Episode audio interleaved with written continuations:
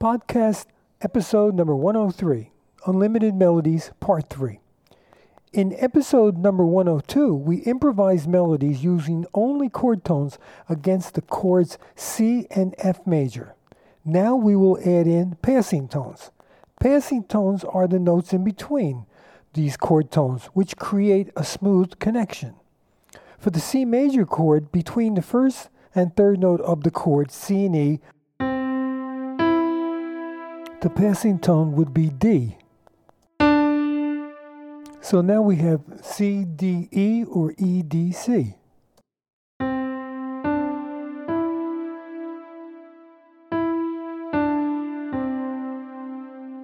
Against the C chord, the first note C is a chord tone. Then we have D, the passing tone. Notice how the non-chord tone, notice the tone color, how it changes. And then we go back to the chord tone, E.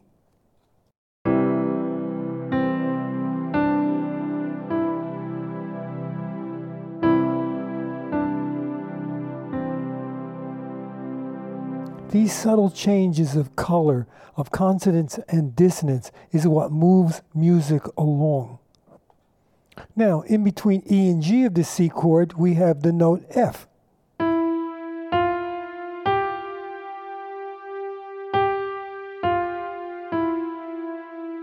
And between the notes G and the upper high C, we have two notes, A and B.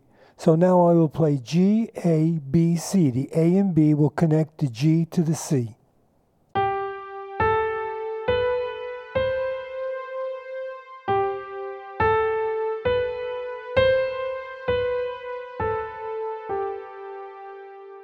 For the F major chord, we have two notes between the notes C and F. We have the notes D and E connecting those two notes.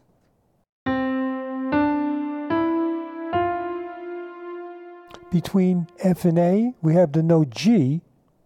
And between the notes A and the upper C, we have the note B.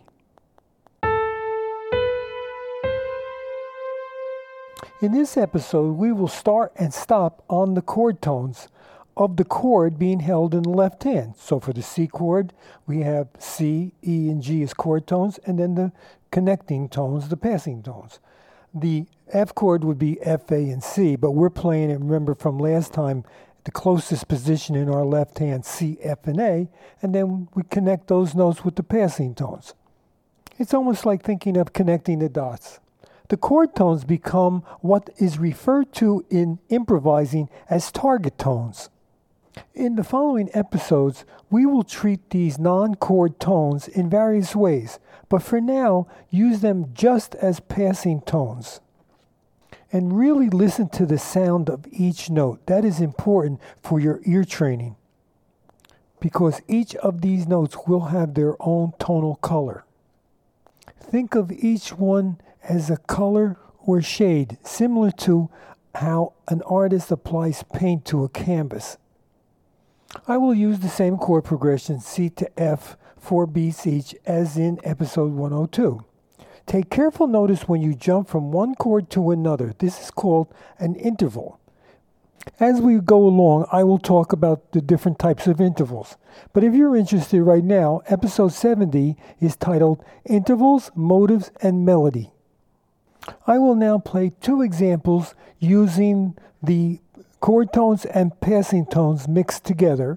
I will use in my left hand the C chord and the F chord back and forth, 4 beats each, at a slow tempo. I will play the C and the F chord, one measure each, just as an introduction.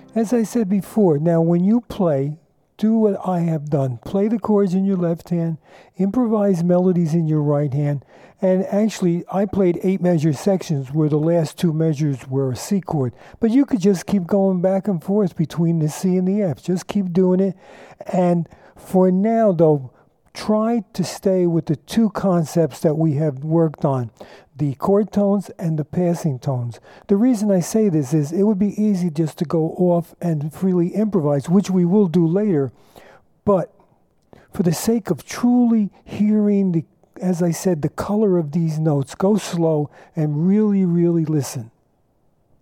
In addition, it is excellent practice to sing along as you improvise. Maybe use the syllable la or some words, maybe some title in your head, anything, but it really makes a difference. It makes it more personal. The music comes out of you, not just your fingers. In our next episode, we will add in neighbor tones or auxiliary notes. And each episode will have a new idea and then add in new chords also. Thank you so much for listening. I'd like to leave you with this quote from Louis Armstrong, one of the founding fathers of jazz. He said, "Music is life itself." So true. Thanks again, Joe.